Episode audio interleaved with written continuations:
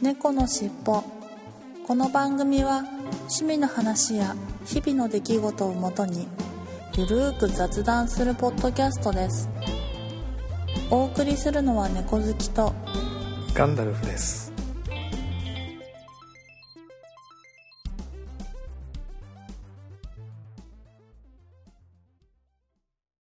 猫のしっぽ。猫のしっぽポッドキャスト第493回始まります。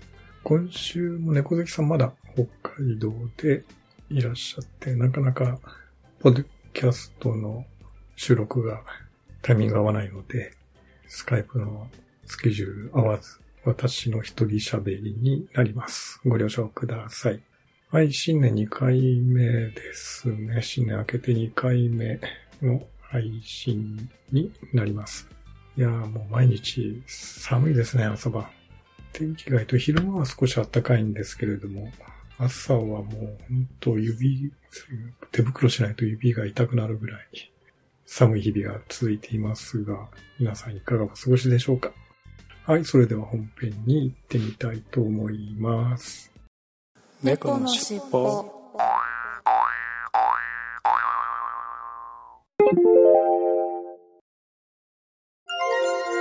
臨時ニュースです。あの黒柳りんごさんが、ポッドキャスト番組を配信していることが判明しました。番組名はキュリオシティ。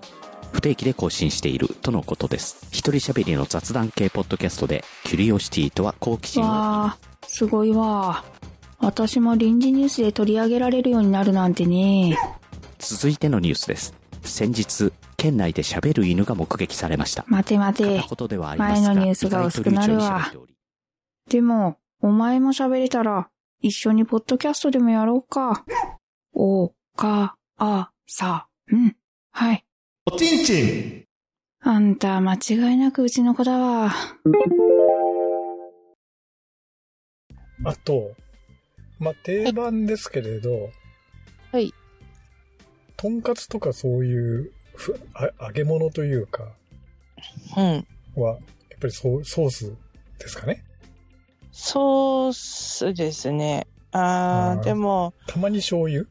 うん。うーんと、たまに、はい。うんと、なんていうのかな。とんかつは一番はメインはからしが食べたいんですよね。おー、はいはいはい。あなのでからしね。はいはいはい。うん。ソースと同等の量のからしが必要えです。ー、それは、それはそれですごいな。うん、うん。で、はい。うーんと、私は結構そのなんか、寿司にわさびちょっと乗っけて食べるみたいなことも好きなんですけど、はいはいはいはいわさび、あんと、とんかつにわす、あんと、からしからし。はい。結構な、はい、結構な量乗っけて。はい。で、食べるのがいいかな。えー。でもソースが100%なかったら、からし塩。うんうんうん。うん。がいいかなーって感じですかまあね。確かにとんかつはね、あの、からしとソース、とんそれこそとんかつソースっていうぐらいなんで、うん。ね、濃厚なとんかつソースの方があったりするんですけれども、あとフライは？例えフライば、は、あ魚のフライとか、あ、ああ、断然ソースですね。え、やっぱり、はい。し醤油じゃなくて？醤油なんて選択肢にないです。そもそもない。そもそもタルタルもはい。醤油も選択肢にない。はいはいはい。かけるものがなかったら、うん、かけないで食べるかけないで食べる。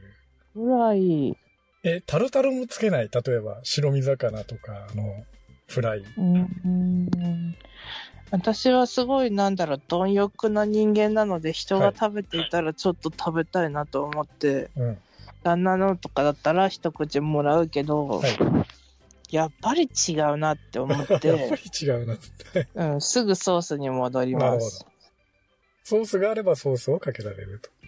そうですね。あ中のソースがいいかな。はいはいはいはい。まあ確かにね、フライ系はソースでもいいけど、魚のフライ私は醤油かけたりするときありますね。へタル、え。白身魚は基本タルタルであれですけど、あの、キスフライとかそういうのは、たまに醤油をかけたりするときも、まあでもほとんどソースかな、やっぱり。ああ。いや、キスのフライだったらそれこそ塩がいい。うん。うん。あの、いや、天ぷらとかはもちろんね、塩、塩とかであれですけど、フライなんで、うん。まあ、基本ソースかなと思いながら、たまになんか醤油でも、魚のフライなので醤油でもいいかなみたいな時もありますね。ああ、まあそっかそっか、そうですよね。確かに魚醤油合いますもんうん、ね。醤油合うので、うん。うん、ちょっとさ、ソースよりはさっぱり食べたいなっていう時は、醤油かなって思ったりする時もたまにはありますけど、ああ。ただやっぱり白身魚とかだとタルタルか、私はタルタルかソースが多いっちゃ確かに多いかな。ああ、ある。やっぱあれですかね。なんか小さい時の影響ですかね。あの、多分そうだと思いうますちね。は、うん。うちはもうタルタルが一切出なかったんですよね。ええー、そうなの？はい。はなので、なんかタルタルを食べるっていう習慣がなくて、はいはいはいはい。なので、お、なんか画像とかでは見たりするけど、ああ、ずいぶんマヨネーズ好きな人増えてんだね、ぐらいな感じで、なんか、幼少期からずっと見てました。はい。はい。それは、基本的には猫好き家の、そうそうそう。の風習。北海道の風習ってわけではなくうんて？いや、うーん、そうですね。いや、え、でもどうだろう。他の人と食べたことないあな、エビーそうフライ。いや、でも、う例えちの家族は基うん。本、はいソース派が多いと思う。はいはいはい。いや、うん例えば、え、給食とか、小学校の時の給食とかでは、まああんまりタルタルは出てこないか。うん、タルタル出てこなかったな、エビフライも、やっぱじゃあエビフライとかもソース、 only うん。そう。むしろソースで食べるエビフライを食べるためにー。うん。食べてるから、なるほど。そのタルタルっていう選択肢がないですはいはいね。なるほど、ね。邪道タルタルですよ邪道タルタル。まあ、一切出てこなかったっていうのもまあ、確かにね、だとするとそういう習慣ないよね。うん、うない。ん。そうかそうか。え、実家の頃出てました？タルタルほど上品なもんじゃないですけど、やっぱりマヨネーズに近いような感じのタルタルで出てましたね。そんな上品な、ね、一般的に言われるタルタル、あの、卵を潰して、ちょっとマヨネーズあえてみたいな。うんうんうん。あの、上品なタルタルよりは、調味料のタルタルソースみたいなのが出るケースが多かったですね。うーん。シンあの、手抜きというか、なんでしょうけど、はい。いや、いいなあぁ。のまあ、そういうのもあって、マヨネーズ好きになったのか、ちょっと微妙っちゃ微妙なんですけどね。おーおーおー結構、あえ、と、ガネムさん、はいそんな結構マヨラーなんでしたっけ？基本はマヨラーですね。マヨネーズ好きですね。おー。うん、ただ、まあ、その実家っていうか、小さい時っていうよりは、独身時代とか下宿してた時にお手軽に食べてたっていうケースはありますね。マヨネーズとか、そういうタルタルの調味料とか、うん。そういうのを使ってお手軽に食べてたっていうのは。あるかもしれないんですけどね。確かに結婚すると食生活変わりますしそうそうそうね。そう。うん。結婚してからはもう、あの、明らかにそういう比率は減って、うん。減ったんですけど、手作り、手作りタルタルが増え出ましてた。きてもそうそう、手作りタルタルですね。ちょっと卵にマヨネーズあえたみたいな、卵、ゆで卵に潰したのに、マヨネーズあえたみたいいやー、人生で言ったら、はい3、4回ぐらいはタルタル作ったことあるかなぐらいですかね。な。そうなんですか。うん。へえなかなかタルタル作んないなぁ。うん、まあ、まあ、確かにね、そんなに多用するようなもんでもないですからね。うんうんうん。いや、そうか。やっぱりいろいろ、ね、いろいろお家に寄ったりとか、その個人によったりで、うんまあ多分その、生まれ、半分は生まれ育った時の食生活によるのかもしれないですけど、なかなかやっぱりうん。バリエーションがあるというか、面白いっちゃ面白いなと思ったんですけれども、うん。あとは、まあそうか、ソースか醤油かっていう話に戻りますと、まあな、な、そういう意味ではやっぱり洋食系にソース、和食系に醤油っていう基本はまあ当然あるとしても、うん。うん。洋食で醤油っていううん。かけるパターン、他にありそうなものってあります？それとも和食で逆にソースをかけるみたいあんまり思いつかないーあんまり思いつかないかな。うーん。な。ちょっとそれだとやっぱり思いつきづらいので、もう一つじゃあ例として、はい例えばさっきのトンカツとかフライなんかでもそうですけど、よく付け合わせで千切りのキャベツ出てくるじゃないですか。はいはいはい。千切りのキャベツ。はい。それ当然ソースをかけられますか？醤油ではそう、そうですね。うんいや、その、ダイエットしてる時によるけど、はいはいはいうん、でもやっぱ好みはそのままソースで食べるのが一番好きかな。うんうんうんまあっていうのそういうのをまじまじ考えるとすごい爆発的にカロリー取ってるなって今 ちょっとなんか反省しちゃった。あなんでもね、ちょソースって結構、ね、やっぱり濃厚なのでカロリーありそうだよね。めちゃくちゃありますねうんカロリうんー。いやーそっか。そうななんかはい。たまにそのななんかシャレっ気づいてる時はレモンで食べるとかああ、まあ、そ、そ、いうのはあったとしても、はい。基本的に揚げ物になんか、は醤油っていう選択肢が、うんあのない。少しもないない。なるほど。感じですかね。なんかあのなんだろうソースだったらまだ液体がドロドロしすぎてあんまり、はいはなんかその揚げ物に染み込まない。うん。うん、けど醤油だと結構染み込んだりとかして、うん。サクサクがなんか失われるんじゃないかって思っちゃうんですよね。うん、まあ確かにそうですよね。醤油ってなんかシャバシャバなんで、すぐ染み込んじゃいますよね。ソースなんかに比べてそうなのでなんかその、揚げ物ってサクサクを楽しむうんうん。って思ってるからなのでなんかももったいない気がしちゃってなるほど。だから醤油が使えないっていうのもあるかもしれないですえ、ねでもそれ言えばソースでもウスターソースみたいにシャバシャバしてるソースだってあるじゃないですか。はい醤醤油並みにシャバシャバしている。あ絶対使わないです使わない、やっぱり。ウスターソースを使ったことはない。一応家にはあります旦那はウスター派なので、あー。なんですけど、うん、心持ち的には、はいああの、うんうん、全く意味のないものだとなるほど。ふうにか解釈してますね。普通に調味料の道具としてしか使ってないです、はいはいはい。個人的には。猫好きさんがソースかけるときは中濃、絶対中濃以上、濃い、はい濃いソースしかかけないと。はい。はいはい。当たり前じゃないですか。もうカロリー取るために食事してるんですから。うんえなるほどそうですかね。はい。うん。いやー結構使えます？いろんなものに。うん、あのー結構やっぱ、ソソースとか醤油っていろいろ、まあ、かけたりはしますね。割と。うんうんうん。逆に嫁ちゃんはあんまり調味料かけない、かけない派なんで、うん。うん、あんまり使わない。なんか、なんか調味料かけると素材の味が死んじゃうみたいな。はいはいねはい。その調味料の味になっちゃうから嫌だっていう。はいはい。ね、控えめにっていうのはほとんど使わなかったりしますけど。私は結構何でもかんでも、ね、ソースかけたり、マヨネーズかけたり、野菜なんかはね、特に、ああ、嫁に嫌われるタイプですね。目に嫌われる、嫌がられる、せっかく作ったものを、みたいな。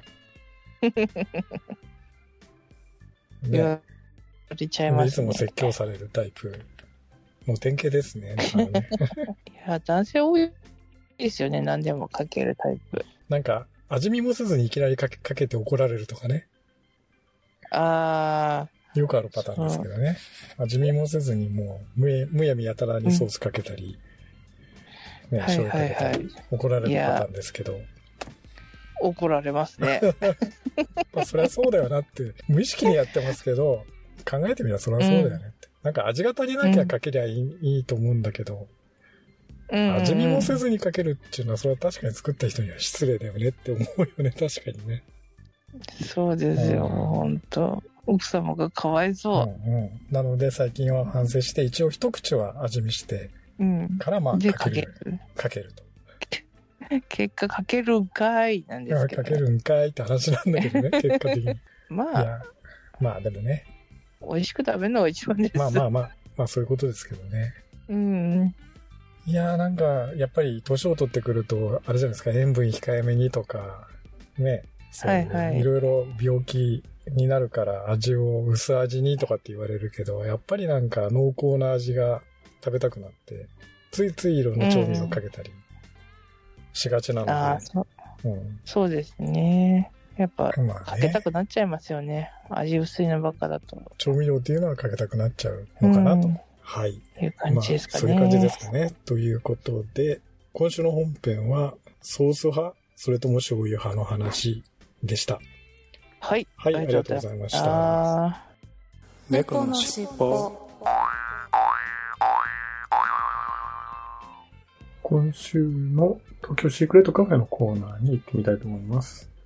2週間ぶりの東京シークレットカフェのコーナーですが、今回は単独曲ですね。いつもは組曲の中の1曲をご紹介ということになってますが、今回はマジカルミステリー単独曲をご紹介したいと思います。水野さんによる楽曲紹介ですけれども、ビートルズのマジカルミステリーツアーのようにポップでカラフルでワクワクするような楽曲を目指して制作しました。楽曲のイメージを見事に体現したシトリンさんのボーカルを中心に1970年代のソウルミュージックのテイストや1980年代のシンセポップのテイストなど古今東西のポップなサウンドを詰め込んだ楽しい作品に仕上がりました。PV はマジックスペルをテーマに魔法の絨毯のように画面を縦横無尽に展開する歌詞のテキストと魔法使いのイメージがオーバーラップするマジカルな仕上がりです。という風にいただきました。はい、それではお聴きいただきましょう。東京シークレットカフェでマジカルミステリー。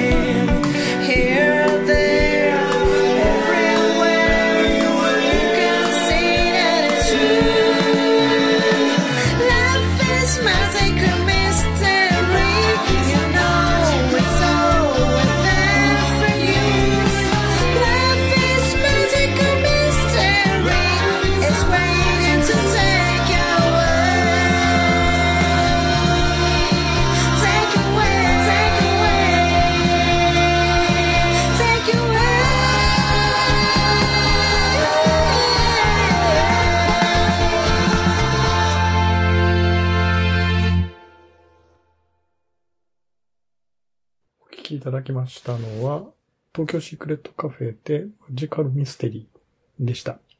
なんか、と、とっても楽しげなシトリンさんの歌声と、明るい歌声と、バックコーラス、東京シークレットカフェの皆さんのバックコーラスで、本当にあの、楽曲紹介通りの楽しい、明るいポップな曲だったと思います。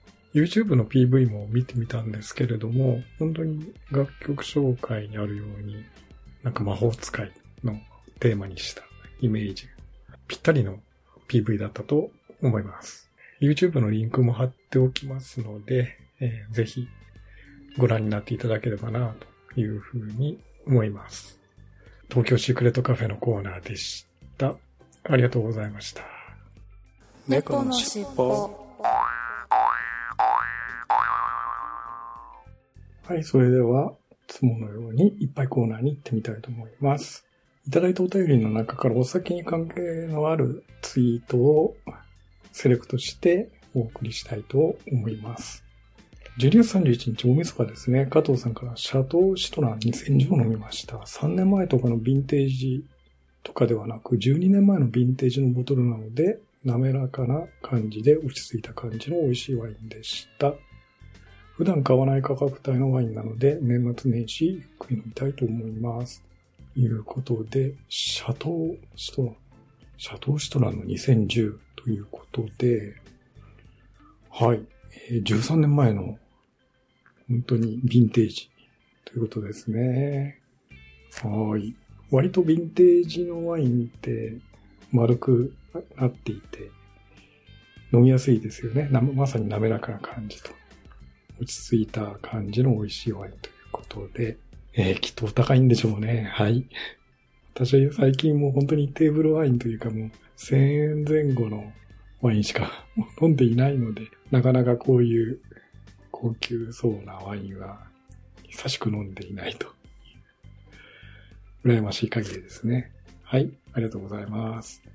はい。そして同じく大晦日に、えーフリーダムチンパンジーの佐藤さんから、バカルディのホットバター、ホットバタードラム、大人の飲み物なので、次男はコーンスープですと。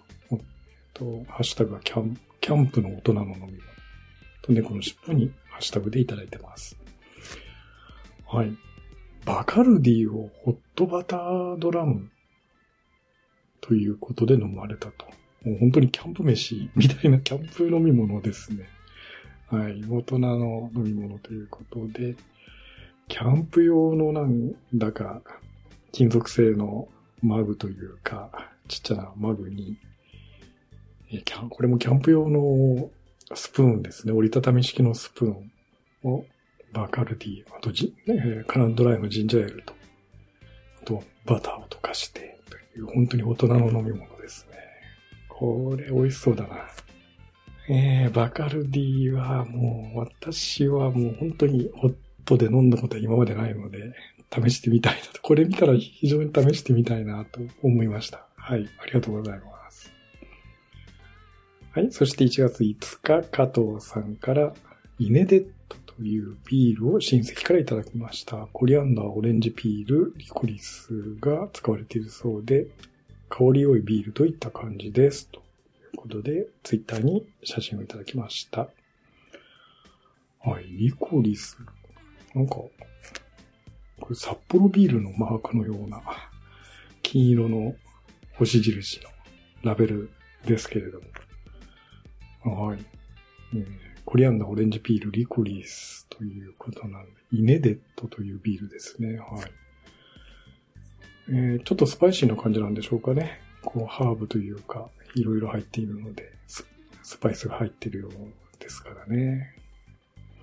でもまあ、オレンジピールが入ってるんで、ちょっとオレンジっぽい香りもするんですかね。はい。ありがとうございます。はい。ということで、今週のいっぱいコーナーでした。ありがとうございました。猫のしっぽ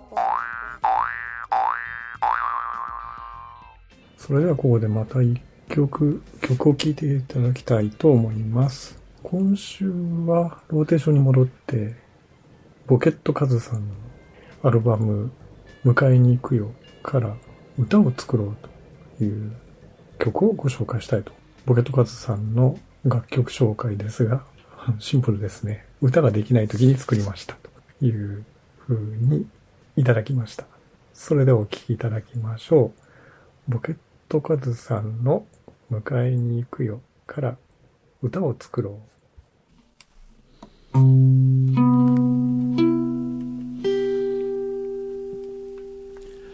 眠れない。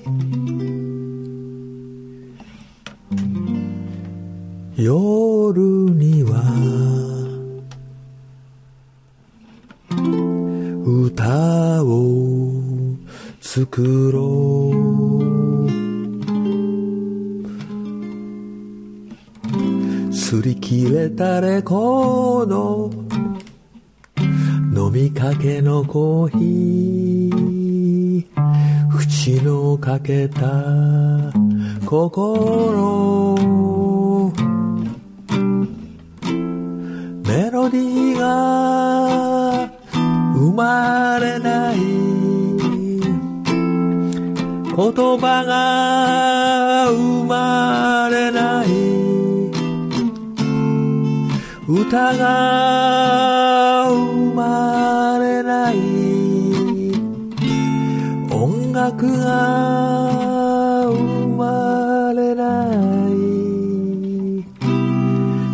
たい。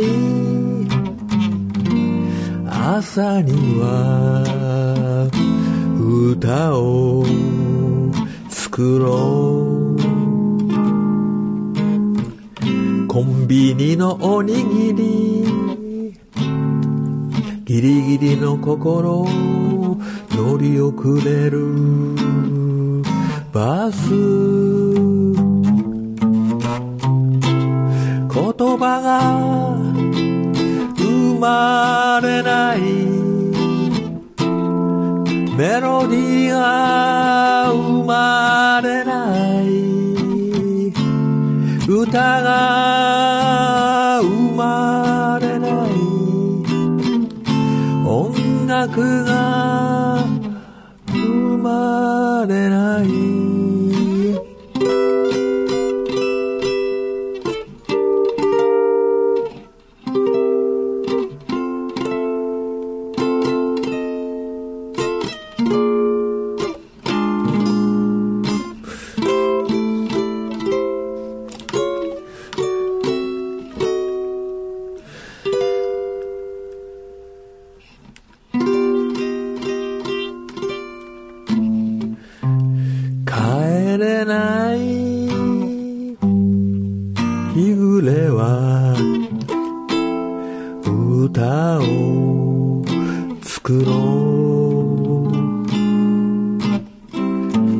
せない心。寒い懐。涙がにじむ。ラララララララララララ。ラララララ。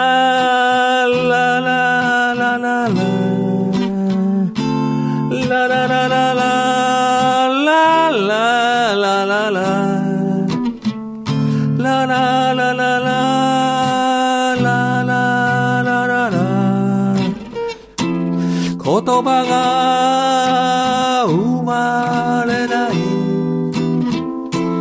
メロディーが生まれない。歌が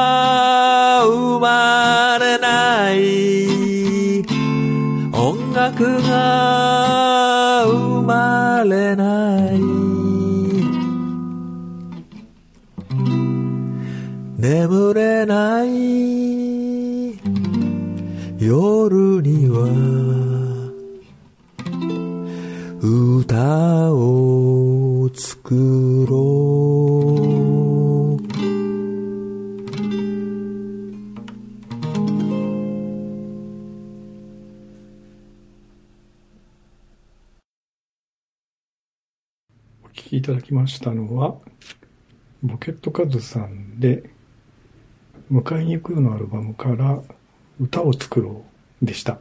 いや、いつものカズさん節というか、その割にでもゆったりした感じで、ちょっと落ち着いた感じの曲で、これはこれでいい曲だなというふうに思いました。はい、ここで一つお詫びと訂正なんですが、前回492回でご紹介した、えージェットブラックスープアラボンファンという曲なんですけど、これ、東京シークレットカフェさんの曲ということでご紹介したんですが、えーよくよくおお探せさんにご確認したら、ジャスミンさん名義の曲ということでした。えーここにつ謹んでお詫びをして訂正をしします。えージェットブラックスープアラボンファムはジャスミンさん名義の曲でした。はい。えそして、えーいつものように、ユーコアソシエイツさんのライブの告知ですね。宇野昌司と3人の女たちというライブで、2023年今年の1月20日金曜日、吉祥寺のブラックブルー。で、会場が19時、開演が19時半、えーチャージが2500円プラスワンドリンクということで、え3人の女性の方が、えーベースの宇野昌司さんと共演されるというライブですね。19時半から20時5分が松本花さん、20時15分から20時50分がユーコアソシエツさん、そして最後21時から21時35分が梅原貴子さんということのようです。えー吉祥寺駅を下車して北口を出て右手直進2分ほどの駅地下のライブハウスということですね。目印はファミリーマート。1階がファミリーマートで、そこのビルの3階ということのようです。はい。えーいよいよ再来週の金曜日になりますかね。この配信が流れる時から見ると。えーぜひ、東京近郊にお住まいの方、参加できる方は、ぜひお聞きに行っていただければなというふうに思います。えーライブの事前予約については、有効アソシエイツさんの方に直接連絡をいただければなというふうに思います。ショーノートや、えブログの方に、えー、Twitter と Gmail のアドレスを合わせて記載しておきますので、直接有効アソシエイツさんの方に連絡をしてみてください。まあ多分飛び込みでも大丈夫だと思うんですけれども、えーできるだけ予約していっていただける方が席の確保とかの関係でいいんではないかなというふうに思います。はい、ということで今週の一曲コーナーでした。ありがとうございました。猫のしっぽはい、それではいつものように、ツイッターのアットマークキャッツテルポッドキャスト正式アカウントと、シャープ猫のしっぽのハッシュタグにいただいたお便りをご紹介していきたいと思います。12月31日、ゆうさんから、えー情報ありがとうございます。いろいろとライブには出かけていますが、吉祥寺ということで遠いかなと思いましたが、無事ライブの予約完了しました。当日が楽しみです。というふうにいただきました。ありがとうございます。えーゆうさん、まあ、ベースが絡むということでご興味を示されて、ちょっといいくつかやり取りをしたりして、えー無事、ユカソシエイツさんと連絡が取れたということですよね。えーライブの予約完了ということで、ぜひ楽しんでいただければな、というふうに思います。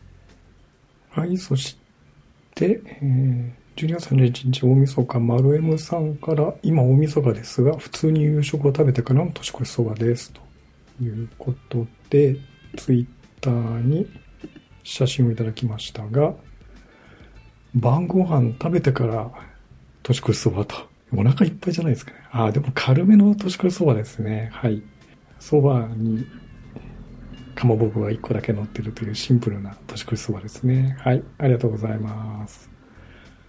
えー私はもう完全に、えー天ぷらと年越しそばということで、毎年同じなんですけれど、天ぷらを買って、近くのスーパーで、天ぷらを食べながら、お蕎麦をというのが夕食になりました。はい、ありがとうございます。そして、1月1日元旦、ゆうさんから1月1日のご挨拶ということで、YouTube にゆうさんのチャンネルで1月1日元旦のご挨拶を短いですが配信されているということで拝見しましたよ。はい。えー今年は何かカメラを、キャノンの EOS のカメラも、えー頑張って使使いこなしていきたいというふうに配信されてましたね。非常にあの楽しみにしてます。楽しみですね。今までのゲーム配信とかね、あのボクシングの配信あの練習の配信とかと合わせてカメラが追加されるんじゃないかなということで非常に楽しみにしています。私もカメラが好きなので、ぜひ今後も見ていきたいというふうに拝見していきたいなというふうに思ってます。1月2日加藤さんからたこ焼き、たこ焼きものにもよりますが、もともと出汁が効いている感じのものであれば、何もつけないプレーンが一番好きです。醤油も美味しいですよ、というふうにいただきました。はい、ありがとうございます。なるほど。まあ、もともと出汁がしっかり味がついているたこ焼きであれば、何もつけないプレーンというのもありかなということですね。はい、ありがとうございます。醤油も結構美味しいですと。ちょっとこれも試してみましょうかね。はい、ありがとうございます。はい。そして1月4日、アポロさんから、令和5年1月4日、ポッドキャスト聞いだより、丸1ということで、たくさんのハッシュタグの中に、猫の尻尾の492回を聞いていただいてます。ありがとうございます。はい。そして1月5日、ケンチさんから492回拝聴明けましておめでとうございます。今年も楽しみに聞かせていただきます。と、新年のご挨拶いただきました。ありがとうございます。いつも皆様、えー常連の皆様ももちろんですが、サイレントリスナーの皆さんもぜひ今年もよろしくお願いいたします。はい、ということでいただいたお便りコーナーでした。ありがとうございました。猫のしっぽエンディングです。いつもは北向き、マイカースタジオか、えー北向きの仕事部屋で収録しているんですけれども、今日はたまたま南側のリビングの方が空いていたので、リビングで収録しています。やっぱり日当たりがいいのでね、南側は、あの、ポカポカ暖かくて、エアコンとか何もつけなくてもポカポカ暖かくて、昼間はいいですね。北側の部屋はもう日当たりが悪いので、もう寒くて寒くて凍えて、すぐエアコンをつけてしまうというようなことで、まあちょっと電気代もね、高くなったので、節約の意味で、今南側のリビングに移動して、仕事をしながら、在宅仕事をしながら収録しています。はい。ということで、いつものいきますよ。次回も聞いてくださいね。最後までお聞きいただきありがとうございました。また次回のポッドキャストでお会いしましょう。それではいつものように、猫の尻尾のエンディングテーマ、風の猫さんの三毛猫風の歌を聴きながらお別れしたいと思います。失礼します。